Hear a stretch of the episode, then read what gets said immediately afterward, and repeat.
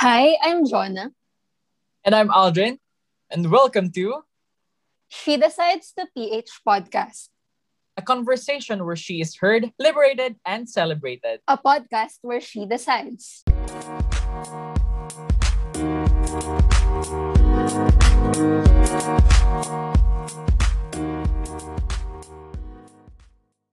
Hello, welcome back sa ating listeners. Um, first of all, Jonah, I would like to thank our listeners who have been in tune with us since the trailer and the first Yeah. episode. No? Nakakatuwa na meron mga nag-share sa Instagram and sa Facebook nila and other social media platforms nila about our podcast. Yeah, oo nga, and na-share talaga widely yung first episode natin. And sobrang timely nung unang episode, no? Oo, parang nakakatuwa nga na buti na ihabol natin sa Pride Month kahit medyo later days of the month na siya na i-upload. But, but at least, ang mahalaga naman ay, di ba nas nabanggit nga natin dun sa first episode natin is Mhm. it's not just in June that we have to celebrate Pride Month. Yeah, but of Pride Day course. is every day. Kumbaga, dapat Mhm. mahalaga na nire-respeto and ina-acknowledge pa rin natin ang LGBTQ plus community um, throughout the rest of the year and not just in June. 'di ba? Totoo yan, na hindi lang talaga dapat every June yung Pride, kundi it should be every day and every struggle, no?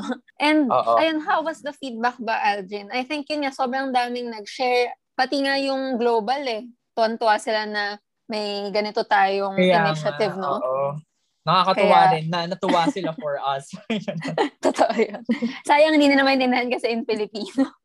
oh, ayun lang. Oo nga, ayun lang ang mahirap na meron tayong global community and even though um, we try to localize uh, She Decides and to reach um, the, uh, wider dito sa ating communities in, dito sa Philippines, pero um, yun lang yung medyo may language barrier lang tayo. Mahalaga naman yung pinag-uusapan natin pero hindi nila hindi nila siguro maiintindihan kasi unless merong ano sa kanila no? um, well May sa taga-translate. Filipino. Oo.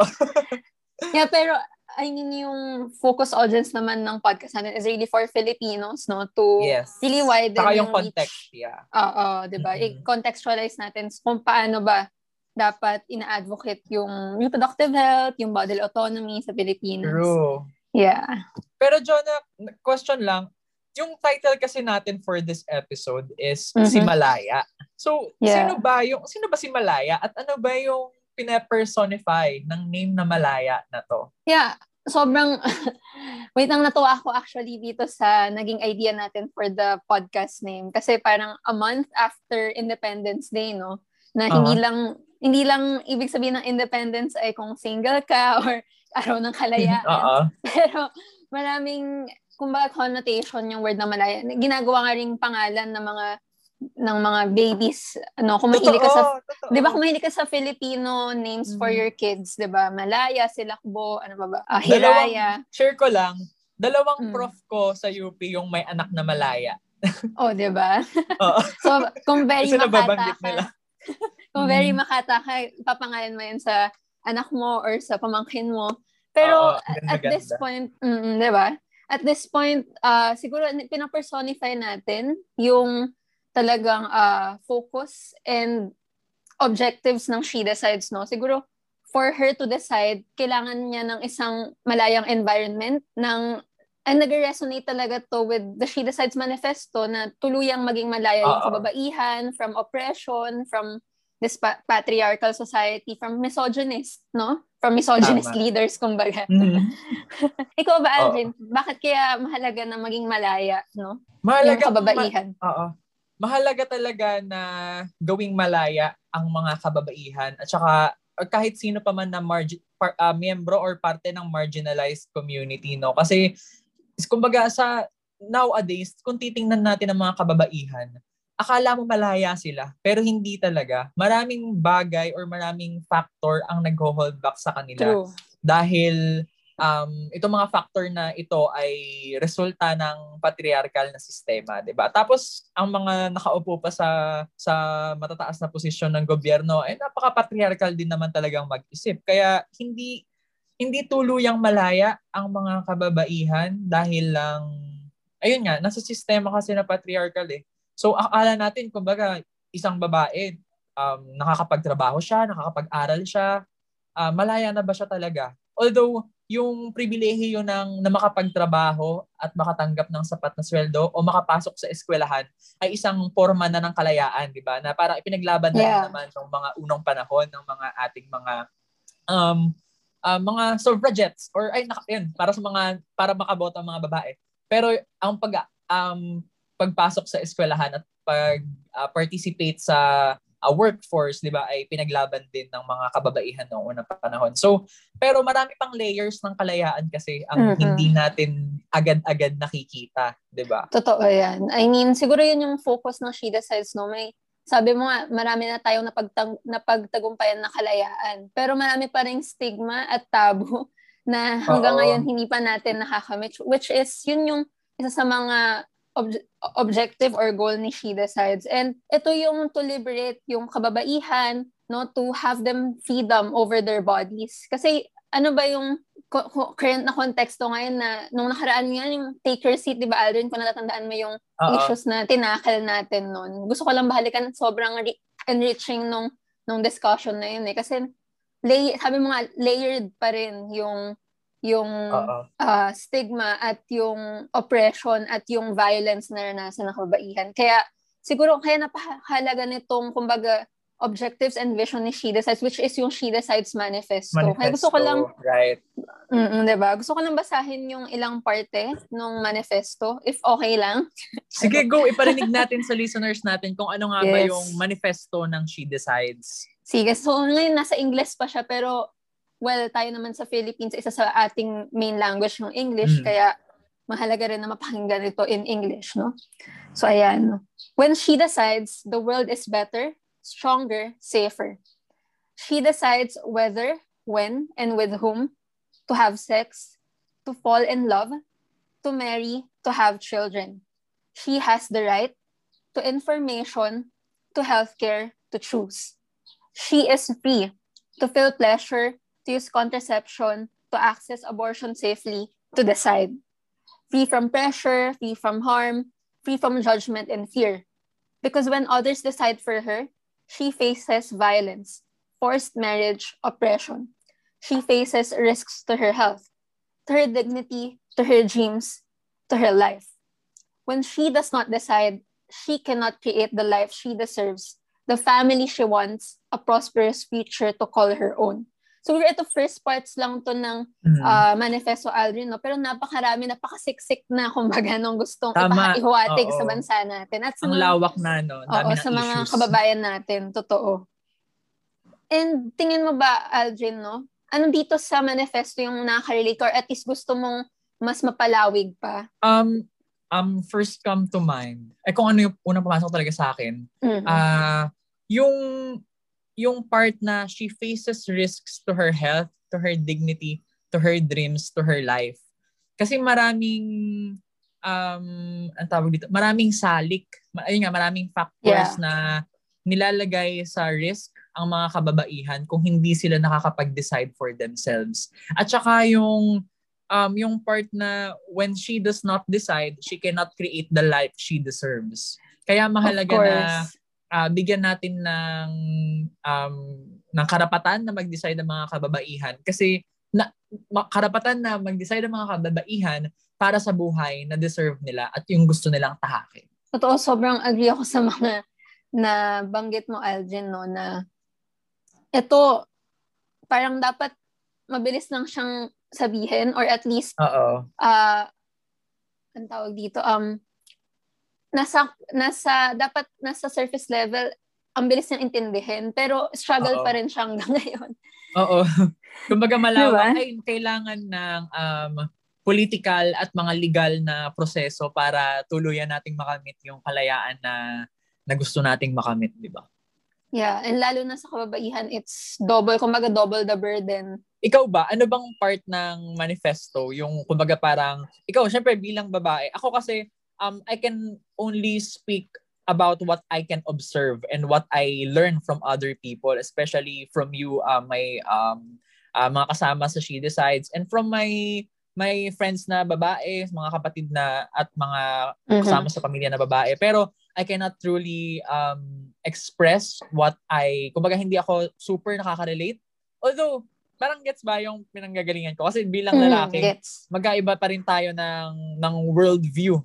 Pero mahalaga na, kumbaga, matuto pa rin ako sa inyo. So, pa, bilang ikaw, bilang isang babae, anin dito sa manifesto yung parang nagsispeak sa'yo or mas nakaka-relate ka? Grabe pang, pang Miss Universe tong tanong. Pero, yeah, uh, na, naintindihan ko no, kung saan ka nanggagaling na iba talaga pa rin kung lived experience yung na, napapakinggan natin. Pero eh, maganda rin talaga na kumbaga may male allies tayo like you, di ba? May may men as allies na part nga nito. Pero to answer your question, thank you for your wonderful question. uh, sa akin talaga, siguro yung first stanza in a way nung manifesto. Mm-hmm. Kasi napakadali, di ba, na parang, yun nga, nagbabasa ako ng mga uh, feminist ideals ng mga nakaraan. Diba, very theoretical isipin ng feminismo, ng, Uh-oh. ng women's studies, ganyan. Pero ito napakadaling intindihin. Ha- dapat tayo bilang babae, she decides whether to have sex to fall in love. Pero na, paano ko ba ito sasabihin? na hindi nakaka-offend sa iba, no? Na nadidiktahan pa rin, no? Yung society pa rin yung nagdidikta na Mm. dapat na, na dapat virgin ka pa rin after mo ikasal. Tapos to fall in love, I mean, yun nga nung nakaraang episode, in a way nag-come out ako as bisexual, 'di ba? May Mhm. may Congrats, may Jonah. thanks, thanks. Pero 'di ba? I mean, may stigma pa rin kapag yung babae nakakagusto sa kapwa niya babae or or may naka-question niya yung sexuality niya, 'di ba? And also to marry, parang yun lang ba yung yun lang ba yung responsibilidad namin sa mundong to Oo. magpakasal? 'Di ba? Parang yun Mhm. lang ba yung yung role namin, no? At magkaroon ng anak, yun lang ba yung choices na meron kami?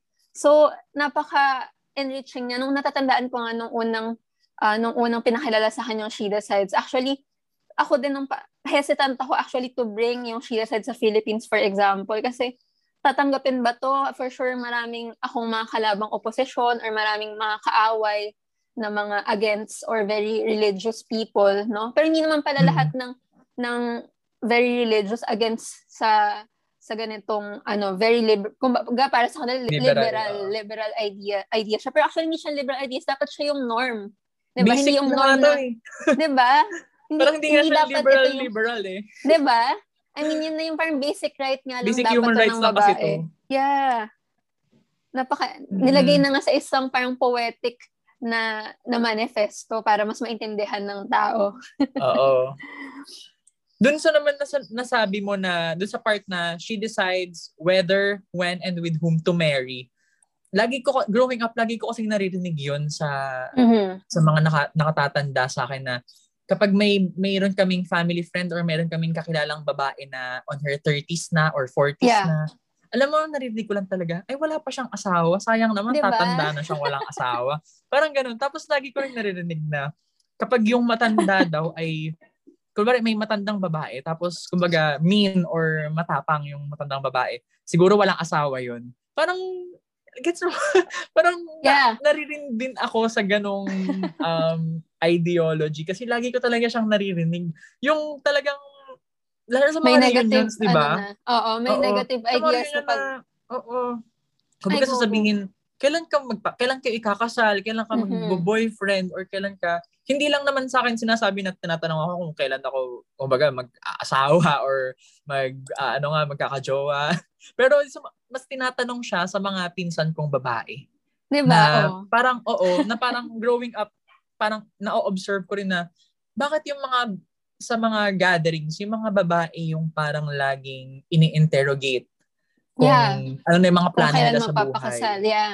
Oo. At sabi ng isang live audience natin, di ba? Hala, kawawa naman siya, tatanda na siyang mag-isa. Totoo yan. I mean, Oo. yung connotation sa matandang dalaga, di ba? Wala man lang positive about matandang dalaga. Pag sabing matandang dalaga, negative na kaagad, mabubuhay mag-isa, Oo. tatandang mag-isa, walang mag-aalaga sa kanya. Oo. No? Yun, Yun nga yung parang, eh. mm, tapos yung part din na ano, yung, yung whether, when, and whom to have sex nga, nabanggit mo nga rin kanina, na kay- mahalaga na whether to have sex. Kasi choice din naman ng kababaihan kung makikipag-sex siya or kung hindi siya makikipag-sex, di ba? Kung kailan at kung kanino. So napakahalagang yeah. um napakahalagang uh, pag-usapan, napaka kumbaga kulang pa nga actually yung isang episode lang para pag-usapan natin lahat ng points dito sa manifesto na to no na kung ano ba talaga yung mga kaakibat na issues para maging tunay na malaya ang isang kababaihan. So whether ay yung um, she decides with whom to have sex pa lang marami tayo dito pa lang sa Pilipinas, marami tayong mga forced marriages or um, yeah. Um uh, paano ba i sabihin to? Um anong tawag dito? As a prostitution. So forced sex din 'yon kapag ang yung prostitution um let's say company or business ay illegal. Um mm-hmm. lalo na kapag kung minor yung mga um uh, ano ba yung politically Minor correct? yung, kumbaga, tina- human trafficking, sex trafficking na rin yan. Uh-huh. Eh. So, ayun nga, no, sa konteksto ng prostitution, uh, merong mga ibang kababaihan na hindi nila gusto kung kanino sila nakikipag, force na makipag-sex.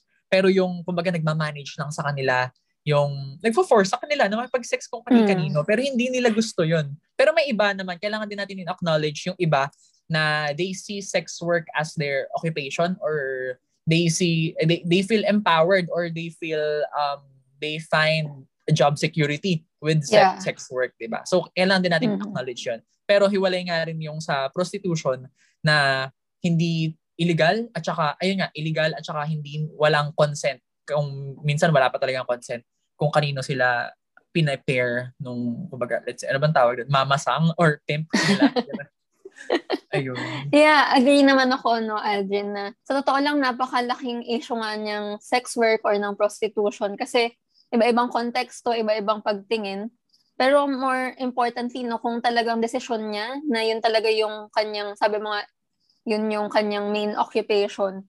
No, edi uh-huh. go lang. Basta as long as alam niyang consented yon at gusto niya yung work na yun, no? As long as safe siya, kumbaga safe from reproductive health issues no ng mga sakit mm-hmm. ganyan wala tayong magiging problem diyan pero ako naman siguro on a personal perspective not she decides perspective siguro.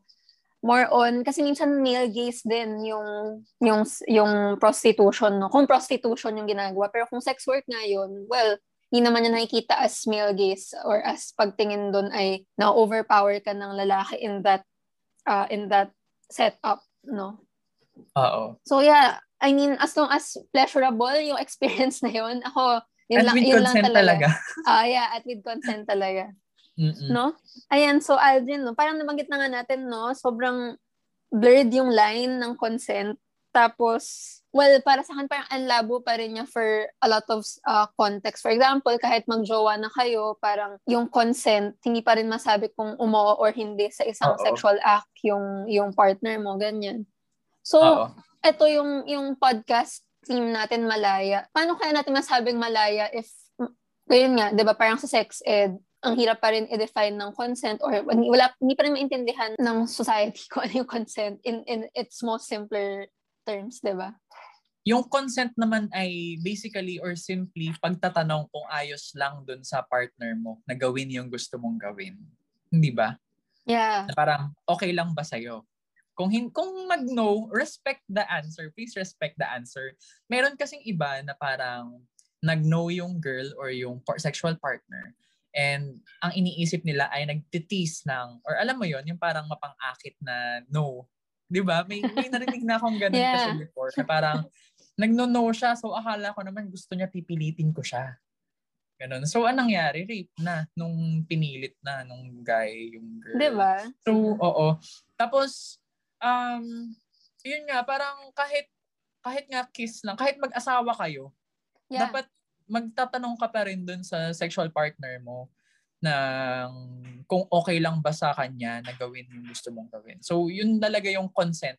Kailangan nyo talaga ng, ng pareho kayo ng, baga, kailangan nyo ng agreement na hindi yung fino-force mo yung partner mo na gawin yung bagay na ayaw niya or na labag sa loob niya. Idagdag ko lang din na it's okay to um it's okay to not continue having sex while you're in the middle of it. Yung kumbaga while while you're in the middle of having sex, okay lang na yeah. mag-itigil 'yon.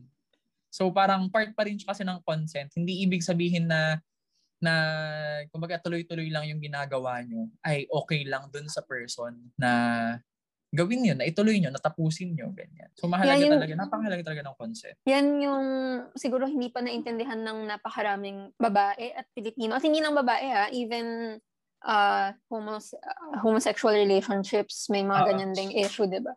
Parang yung consent nga, parang yung inang, isang in example is parang yung kape daw, na parang kung yayain ka mag-Starbucks, tapos at the, in the, in the, nung papunta pa lang kayo ng Starbucks, parang ayaw mo na. No? Oo. Okay lang magsabi na wag na, di ba? So, yun yung hindi maintindihan na yung consent, pwede siyang i-take back anytime na ma-feel mo tama. uncomfortable Mhm. ka. Di ba? Yung pwede kang umuo sa simula. Pwede Di ba? kang humindi. sim- In- Oo. Di ba? Pwede kang umuo sa simula, pwede kang umuo sa dul sa gitna, sa hub in the middle. Pero what if in the middle then parang ayaw mo na? So it ano dapat irespeto talaga yun ng partner mo o kung well kung kung ibang ah ano tawag dito? Kung ibang klase ng relationship man yung meron kayo. For, example, polyamorous relationship, no? So, kapag ganun talaga, may karapatan ka to say no anytime, no? To Oo. take it back anytime. Tama. Dagdag ko na lang din dito sa manifesto natin, no. Mm. Yung part na because when others decide for her, she faces violence, forced marriage, and oppression. Parang, sino ba yung others na nagde-decide for her? ba? Yeah. Kumbaga, kailangan nga natin Galing na tulad no? na nabang tulad ng tulad ng nabanggit nga natin kanina na ang nagde-decide naman para sa atin, hindi lang sa mga kababayan, para sa ating lahat na public or sa state ay ang mga nakaupo, nakaluklok sa mataas na posisyon ng gobyerno. yeah. So napakahalaga na pasok ko na lang din dito na sa darating na eleksyon, mahalaga na registered tayo para bumoto ng mga mga senador o ng presidente, ng vice-presidente na favored sa ating side or kumbaga parang ang kanilang mga batas or ang kanilang mga minumungkahi, mga ideolohiya nila, advocacy advocacy nila ay in line sa ating ideology and principles or sa basic human rights kahit nun lang Mhm. 'di ba? Kasi kung yun nga, kung others yung nagde-decide for the for for women or for girls, malaki yung tsansa na na makaranas sila ng oppression kasi yung others na yun, hindi naman nila iniisip yung kapakanan kung kanino sila nagde-decide for. Parang gets pa? Ganon. Yeah, na sobrang agree ako na syste- systemic talaga yung issue ng bodily autonomy ba? Na, Oo. ayun nga, ngayong election, akala ng iba ang pinagde-decidean lang ng mga politiko natin ay, for example, climate change or ano ba ba yung ah, yung budget Economy. ng department mo, okay, Yeah. ekonomiya. Pero yung ganito, na akala lang napakaliit na issue ng reproductive health or ng bodily autonomy. Pero it takes, baka kasi hindi ka magiging productive individual or magiging productive part ng society kung hindi mo ma-empower yung sarili mo, yung, Sarili mo, yung- tama. 'di ba yung sexual right mo. Yan, yan yung isa sa mga bagay na pilit nating nilalagay under the table or pinag-uusapan under the table, yung sexual right mo, yung reproductive right mo, na akala nga, ulitin ko lang yung sinabi mo, Aldrin, na talagang we need to be, well, intelligent enough or at least uh, maging mapang, mapanuri enough ngayong election na personal empowerment mo yung makikinabang kung tama yung nakaluklok. Tama. At saka napakalaga, ayun nga, panawagan na lang din sa mga listeners natin no, na magparehistro na po kayo. Ang ang date ay ang deadline ng registration ay sa September 30. So mahalaga na register tayo para makaboto tayo ng mga ah, mga uupo sa ating mga matataas na posisyon na Yeah. makakapag-decide na ating mga kasi sila yung gumagawa ng mga batas para sa atin, 'di ba? Para sa kababaihan. So bumoto tayo ng tama at isipin natin ng ah, maging mapanuri nga tayo sa kung sino yung iboboto natin. Yeah, at sana maging feminista yung gobyerno natin. Napaka napakalayong napakalayong pangarap, no? Pero hindi naman imposible na kung sakali mga LGBT women yung ating iboto kung marami mang mapangahas na kababaihan at LGBT ang tumakbo. Oo, no? kailangan natin ng maraming Supportahan allies. natin sila. Yeah. Oo, tama. So, kaya naman, kung hindi talaga makakapag-decide ang kababaihan para sa sarili nila, hindi sila tunay na malaya. Kaya mahalaga na dito sa ating movement na She Decides ay i-uphold natin yung mga um, maaaring liberal thinking pero nabanggit nga natin kanina, basic um, human rights lang naman tong pinag-uusapan natin na to. Yeah. So mahalaga na i um, mag-raise tayo talaga ng awareness para nakalagay nga din dito sa dulo ng manifesto na for uh, the person to have, or the girl, the woman to have a prosperous future to call her own, di ba? Yes, kasi nga, well, tayo she decides, you decide, we decide ngayong election, no? Para Tama. maging tunay na malaya. Kaya naman saan ba nila tayo makikita, Aldrin, no? Para mas masubaybayan nila tong mga discussions natin na ganito. Ayun, you can follow us on Instagram at She Decides PH and sa Twitter, She Decides PH din and sa Facebook, She Decides Philippines. Ayan. So if you are also if you also want to join our movement or you can you can also sign the manifesto if you want. Ayan. Yeah. Sa shedecides.com slash manifesto. Yes. sana- Search nyo lang po, She Decides. mm And sana mas ma-uphold natin tong uh, obje- itong vision ng She Decides no, here in the Philippines. At kung kayong mga listeners, kung ipopost nyo po ang ating episode ngayon, mahalaga na gamitin natin ang hashtag na SDPH si Malaya and Malaya ba si Malaya? Ayun. Yes, and kung may mga suggestion pa kayong mga topics, yun, you can just leave a comment sa Instagram, nga, mga nabanggit na social media channels ni Aldrin. No? So, marami pa tayo, maraming marami pa tayong mga pag-uusapan. No? Oo, Kaya- tama ka dyan, Jonah. Kaya muli, ah, thank you, thank you. Muli, ako si Jonah. At ako naman si Aldrin, At ito ang She Decides the PH Podcast. a conversation where she is heard, liberated, and celebrated. A podcast where she decides. Ayan. Thank you, everyone. Thank you. listeners. Bye. Sa susunod ulit. Bye-bye. You know,